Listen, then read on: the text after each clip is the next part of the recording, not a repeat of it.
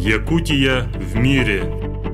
Мы рассказываем о якутянах, которые смогли расширить границы мира, живут и работают в разных странах и континентах, но не забывают о родных истоках. Добрый день, дорогие друзья! С вами очередной выпуск передачи «Якутия в мире».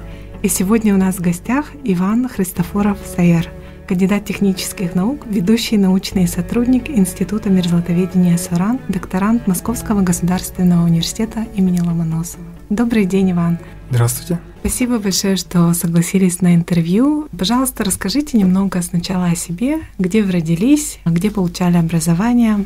Родился я в городе Якутске, четвертым ребенком в многодетной семье, ну, младший Родители в 68 году переехали в Якутск и здесь образовали как бы семью. Касательно образования, я немного хотел бы расширенно сказать, потому что роль учителя и роль вообще образования в становлении личности – это очень важно, и многие семьи недооценивают этого. В школу я пошел в 23-ю, ну, среднюю общеобразовательную школу, и мне повезло первые три класса учиться у Алехиной а, Музы Викторовны. Я это очень хорошо помню, когда мы пришли учиться, и уже было 58 лет, и были со мной ученики, родители которых у нее тоже проходили вот первые три класса. И вот это вот именно а, любовь к знанию, стремление к знанию как прививает именно первый учитель. Первый учитель очень важный, как бы я считаю. И вот в восьмом классе вот была как раз Баракова Татьяна Геннадьевна, это учитель математики. Она была нашим классным руководителем, кроме учителя, ну, как бы у учебной части у нас очень много было выездов на природу и так далее. То есть это объединяло одноклассников, и любовь а, как раз именно к математике привила именно она к точным наукам, и вот как опытный педагог. И благодаря именно ей я, мне удалось подготовиться хорошо по математике. И с девятого класса я поступил уже, ну, родители, то есть мама в основном как раз направила на РФМШ назывался, Республиканский физмат-школа. Сейчас он называется, конечно, Республиканский лицей-интернат. Был очень серьезный конкурсный отбор, мощная школа, я скажу, не только по знаниям, но и вообще в целом вот методисты хорошо работают. Это целая, как семья, целая жизнь с разными там, мероприятиями, физматбоем, там, балами и прочее. Как бы это, ну, отдельно, конечно, можно сказать, что все параллельные классы, 6 классов, мы все друг друга знаем. И знаем также и, грубо говоря, 5 выпусков. После выпуска школы каждый год проводился СЭХ для студентов и для школьников. И, грубо говоря, мы все вот выше 3 курса и ниже 3, как бы, мы все друг друга как бы знаем очень хорошо. И, конечно же, это именно педагогика. Это я запомнил, конечно, это Потапов Виктор Филиппович, учитель физики, учитель учителей. И по математике это Миронова Иза Николаевна. И также Шамаев Иван Иванович, конечно, он давал мат-анализ. Многие сейчас дети говорят, зачем мне эти некоторые предметы, потому что они мне не пригодятся в жизни. Это, конечно, совершенно неверно, потому что именно они позволяют как бы расширять это как тренировка мозга грубо говоря, чем сложнее предмет, тем сложнее задачи ты решаешь, тем у тебя образуются более ну, глубинные такие нейронные связи в мозгу. И потом и в быту ты решаешь проблемы, допустим, можешь решать их неординарно. Поэтому именно вот тренировка мозга в детстве и так далее, и вот подбор именно учителей, я могу сказать, что вот 4-5 учителей, которые сделали, формировали меня как бы в школе, Человек как личность, да. Далее это был университет, следующая ступень. Поступил я в физико-технический институт, раньше это был физфак, это в ЯГУ, на кафедру радиофизики и электроники. Я успешно закончил там с красным дипломом, получал лауреат гранта президента и сертификатом научной деятельности. Диплом защищал в Институте космофизики. Я два года жил в Актемцах. Там есть якутская комплексная установка широких атмосферных ливней. Мы как бы исследовали как раз космические лучи, которые сверхвысокой энергии проникают через атмосферу и падают на поверхность Земли. Это, кстати, уникальная установка. Таких установок всего три в мире. И вот на этой широте как бы мы определяли, у меня там была такая дипломная работа, связанная с сверх с высокими энергиями частиц, то есть определение зенитного азимутального угла. Это такая фундаментальная наука, которая определяет, где у нас в космосе произошли как бы большие вспышки, когда звезды взрываются, приходят космические лучи. Есть даже частицы, которые проникают насквозь всю земной шар, и мы регистрируем это мионный детектор, регистрируем, грубо говоря, когда в Бразилию падает и выходит в нашей ну, территории, и как раз мионные детекторы фиксируют вот эти лучи. Очень интересная как бы тоже наука. Думаю, что многие слушатели, как и я, наверное, впервые услышали, что у нас в Актемцах есть такая установка. Это как раз угу. тоже филиал э, Института космофизики и аэрономии. Сибирского отделения Российской Академии Наук, который у нас базируется. Предзащиту я проходил в Новосибирске в Академгородке. Ну и в Томске, там есть Томский политехнический университет, там проходил предзащиты. Но защитился я уже в Барнауле. Это кандидатская диссертация у меня по геофизике. И вообще я георадарщик. То есть, ну, это ну, один метод георадиолокации, это один из методов электроразведки. И так как я являюсь радиофизиком, это распространение радиомагнитных волн, электромагнитных волн, то есть радиоволн в среду. Грубо говоря, в геологическую среду, там до 30 метров излучаем, это как томография Земли грубо говоря. И это кандидатскую там защитил. Сейчас я работаю уже на докторской в ну, Московском госуниверситете в части применения георадаров в водных объектах суши. Это, грубо говоря, озера, реки и так далее. Да, Иван, у вас замечательное образование, такое фундаментальное, глубокое. И хотелось бы узнать, чем же вы сейчас занимаетесь, в чем состоит вот ваша работа на данный момент. Ну, как я уже сказал, моя сфера — это георадар. Поэтому есть два аспекта. Первый — это разработка георадаров, то есть антенн и прочее. И вторая — это применение вот разработанных георадаров в различных приложениях. Это в геокриологии, Геокриология — это у нас мерзлотоведение. Это касается и изменения климата мы определяем. К примеру, я могу сказать, что мы работали в хребет Кадар, это Забайкальский край, там есть южные ледники, они сейчас сильно тают. По распространению, то есть по космосимкам, если смотрят там за последние там 50 лет, они сильно изменились, там, ну, грубо говоря, уменьшились там на 40%, то никто не знает глубину вот таких ледников. И вот с помощью наших георадаров мы совместно уже более 15 лет работаем с Институтом приборостроения, это он преобразовался, логические системы называется, это в Подмосковье, в Раменское, это Жуковский, город Московской области. И там разрабатывают георадары. Это единственная компания в России, которая разрабатывает георадары. И мы с ними уже как раз там лет 15-20 сотрудничаем. И вот мы, применяя вот эти георадары, определили мощность. Ну, то есть определили, каким же образом ну, лежит вот этот ледник то есть его структуру полностью и а, его мощность. Таким образом, можно в дальнейшем определять, насколько он изменяется по мощности, то есть как он меняется. От этого можно уже судить и о климате, ну, влиянии глобального потепления, которое сейчас происходит, на изменения вот таких это как лакмусовая бумажка климата на всей Земле. Как вот именно они очень остро реагируют, это южные ледники. Это вот одно из приложений. Касательно также, вот именно непосредственно чем это я занимаюсь, это применение георадаров в водных объектах. Это, к примеру, инженерное приложение, это те же магистральные газопроводы, нефтепроводы, линии электропередач, кабели, мосты и прочее. Все инженерное строение, инженерные, линейные инженерные сооружения, которые переходят через крупные водотоки, это реки, озера и прочее. Там необходимо их как бы обследовать как безопасно для безопасной эксплуатации. Таким образом, вот мы проводили работу совместно с Ахатроснефтегазом, вот эти два магистральных газопровода, которые газифицируют заречные лусы, мы проводили там работы по обследованию. Было весьма успешно, могу сказать без лишних слов, там предотвратили три аварии, тоже благодаря этим работам. Поэтому многие, кто применяет компании и научные разработки, это намного эффективнее, чем выходит, чем, допустим, не применять именно адаптированные разработки именно для нашей территории. Ну, вот это такие приложения. Также вот научное сопровождение вот моста, мостового перехода, который сейчас через Лену проходит, тоже мы обследуем.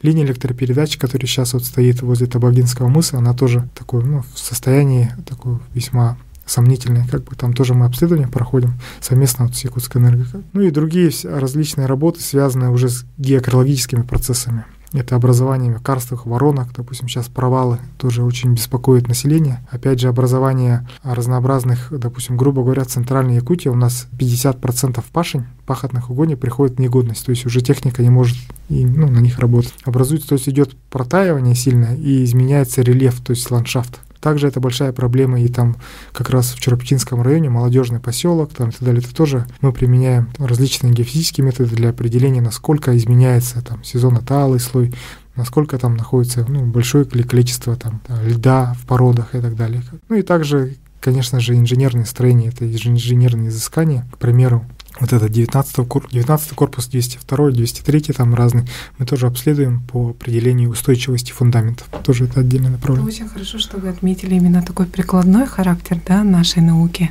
потому что, мне кажется, ну, широкие слои населения не всегда в курсе, вот чем же занимается наше научное сообщество. Оказывается, вот слушая вас, ну, складывается такое вот ощущение, что действительно это все используется вот и в, и в жизни у нас, на севере, и важно также для мирового сообщества, да, вот что касается там экологической тематики и так далее. Хотелось бы спросить, а что вот вам больше всего нравится в вашей работе? Я могу сказать, что отец приучил меня к... Вот говорят, любовь к природе. Наверное, именно правильное отношение жизни в гармонии с природой потому что часто меня отец брал с собой на охоту, как бы. Я видел, как он и его друзья там очень бережно относятся к природе. Мой отец привил мне любовь к природе. И поэтому вот это у нас уникально. Я во многих странах был, там работал, в некоторых жил в странах. У нас уникальная природа, мы недооцениваем нашу природу, как бы уникальную в плане такую, можно сказать, дикую. То есть фактически есть места, где вообще не ступала нога человека. В первую очередь я уже точно выяснил, ну, определил, что я пойду в науку. И также мне очень как бы именно геология нравилась, как, в плане, что есть полевые выезды, длительные экспедиции, Поэтому в этой части я уже как бы не сомневался и выбрал вот профессию вот именно геофизика, именно в части вот георадаров, и где есть такие длительные экспедиции. Действительно, мы много где были, и, допустим, и арктические экспедиции были у нас, и горные, мы были и в Алмате, там на ледник Городецкого, это Заильский Алатау, были и в Тибете, в тибетском плато, там на высоте 4700 мы там три недели работали. Тоже там уникальный проект был. Это связан со строительством высокоскоростной железной дороги Москва-Пекин. Это еще, конечно, не было подписано, но тем не менее КНР, наши соседи, начали уже строить эту дорогу и столкнулись с серьезной проблемой. В высокогорье есть тоже мерзлота примерно 100 метров, она вялая мерзлота, там минус 1, минус 2 градуса и сильно меняется от погодных условий. И там действительно, вот, если поднимаешься на высоту больше 4000 метров, у них дороги, несмотря на технологии все, такие же, как у нас там, в районе, грубо говоря, там, где есть повторно жильные льды, в районе города Якутска, такие же там образуются разнообразные там выпуклости, там вот в Намцах, допустим, у нас американские горки тоже это вот как раз повторно жильные льды. Вот такие же проблемы абсолютно. Поэтому они вот нас, вот четырех специалистов, пригласили к себе, и мы обучали, вот лично я обучал там пять аспирантов, геофизиков, как правильно применять геофизику в этом. Потому что очень узкоспец... ну, узконаправленная у меня специальность геофизика крилитозона. Крилитозона — это как раз там часть, которая как раз 98% занимает территорию Якутии. Поэтому в этой области таких специалистов очень мало. Поэтому пригласили, и мы там работаем. Интересно узнать, каково же вот состояние, наверное, науки у нас в республике плане привлекательности для молодежи. Много ли у нас вот молодых ученых? Я могу сказать, что сейчас престиж постепенно поднимается. Есть очень много, допустим, разнообразных фондов, которые поддерживают и финансирование. Грубо говоря, ну, средняя зарплата научного сотрудника, средняя по региону должна быть 2 по региону. Грубо говоря, если у нас средняя 80, то средний где-то 160 тысяч должен получать. Понятно, что не все выдерживают там вот эти майские указы, там, ну, президентские программы там, и так далее. Но тем не менее, ну, во-первых, конечно, это же оплата сотрудников. К примеру, допустим, если молодой ученый, ну, грубо говоря, после университета приходит работать, уровень зарплаты там, конечно, низкий. И это нужно, как бы, ну, грубо говоря, выдержать такая проверка. Человек пришел за деньгами или за знаниями, за ну, творчеством. И поэтому в аспирантуре, конечно, несмотря на стипендию и там на ну, зарплату, она достаточно низкая. Но после того, как он завершает аспирантуру и защищается, и у него там статьи, есть понятие такое, как показатель, показатель результативности научной деятельности. Если, грубо говоря, у тебя статьи хорошие есть, то у тебя зарплата очень сильно растет. И я могу сказать, что успешные ребята у нас, ну, есть много таких примеров, которые получают очень хорошие деньги, имея там международные гранты, имея даже российские гранты РНФ. Я могу даже озвучить, это больше 300 тысяч в месяц. Как бы. То есть они получают, это молодые ребята, которым там по 32, по 35 лет. Но это как бы как история успеха. Конечно, в среднем, если посмотреть, то уровень зарплат на, в науке, она постепенно поднялась. В целом, как бы это и престижно заниматься. Но опять же, я скажу, что а, есть тоже а, рейтинги журналов, то есть если ты публикуешь, нужно выбирать такие направления, которые являются передовыми.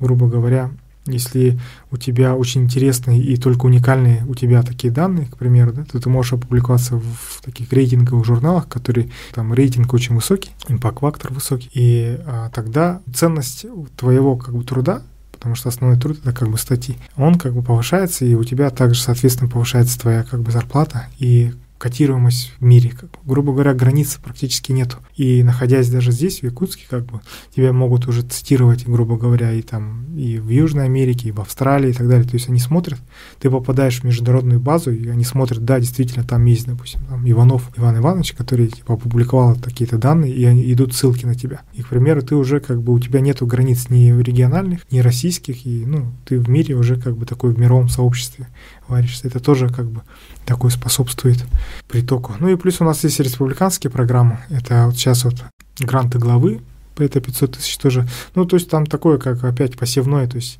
аспирант, он может участвовать в небольших грантах, как бы, чтобы получить какие-то навыки.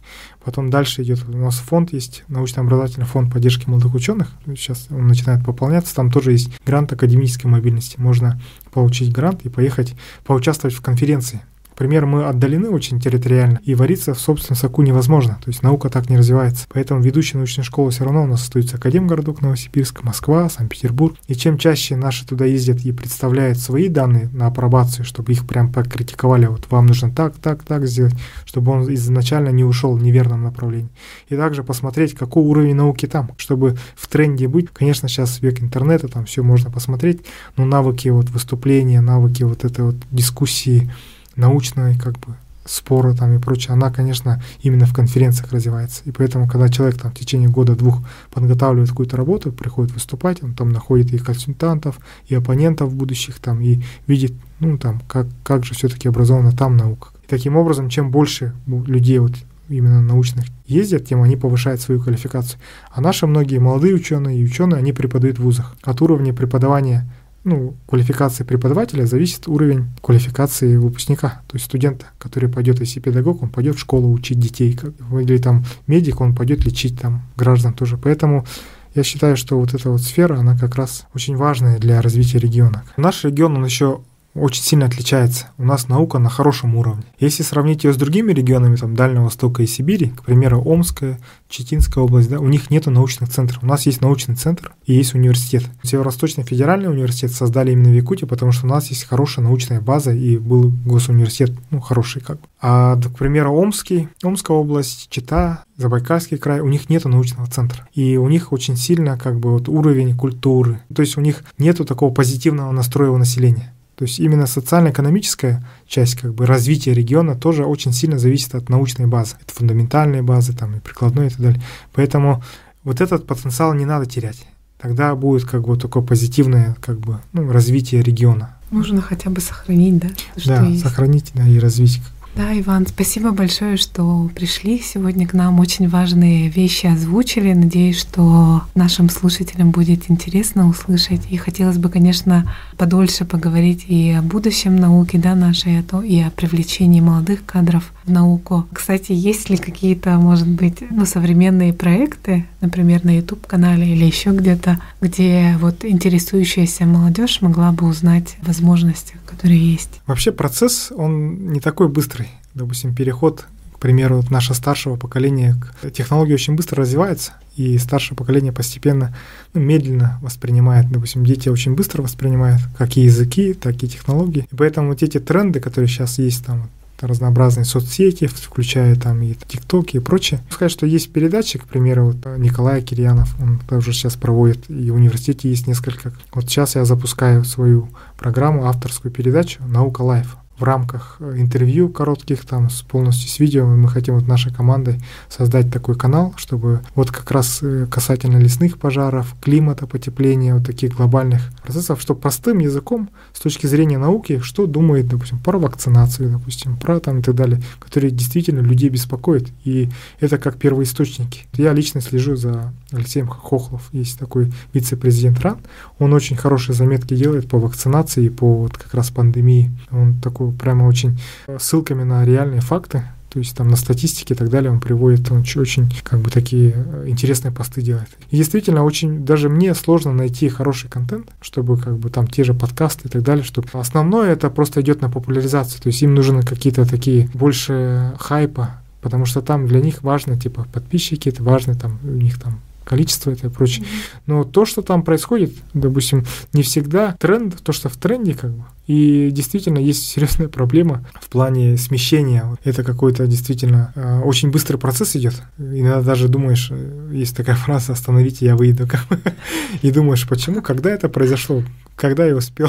когда это произошло, что я не заметил? Здесь надо тоже менять. Я знаю, что есть у нас очень такая талантливая и думающая молодежь, которые тоже не понимают этого. А есть, конечно, люди, ну это каждый ну, должен выбирать. Это опять же и образование в том числе виновато. Допустим, я не сторонник ЕГЭ. Ну, конечно, в плане, что равно как бы, возможности это хорошо, но с части как бы я считаю, что советское образование, оно было очень ну, серьезно. Ее воспринимают и на Западе, наоборот, ее в Канаде, они ее приняли, как бы в Соединенных Штатах тоже ее принимают, ну, какой-то измененной форме, но в целом они как бы все считают, что как раз советское образование дал серьезный толчок в мире. Как это действительно так. Пользуясь случаем, может быть, скажете пару слов, пожеланий тем, кто нас сегодня слушает? В первую очередь пожелать здоровья. К примеру, у нас, если основное как бы смотреть, э, что относится к здоровью, это воздух и вода. У нас воздух это очень важно, но мы не можем его поменять, да, как бы. а вода и питание, допустим, это тоже отдельный аспект. И второе, для того, чтобы продлить жизнь, нужно, я считаю, быть в гармонии с самим собой. Это быть там честным, быть добродушным. И у нас очень много, допустим, я по утрам бегаю,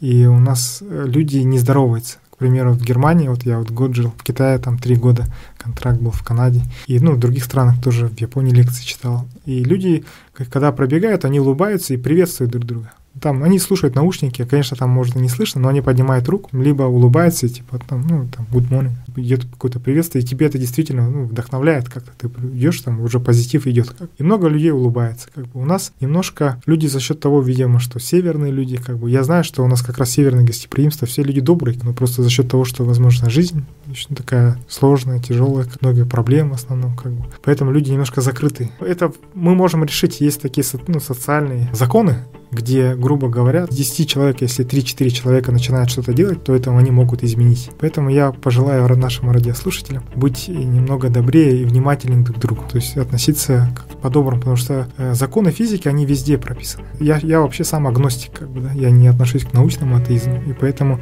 все гармонично.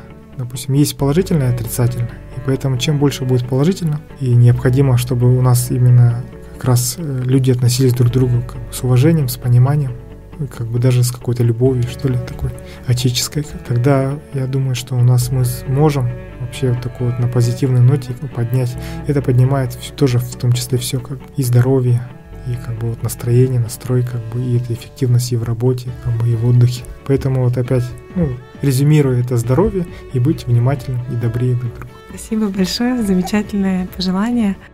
Дорогие друзья, я напомню, что у нас в студии был Иван Христофоров, кандидат технических наук, ведущий научный сотрудник Института мерзлотоведения САРАН и докторант а, Московского государственного университета имени Ломоносова. Для вас сегодня работали Екатерина Голикова и я, Савина Данилова.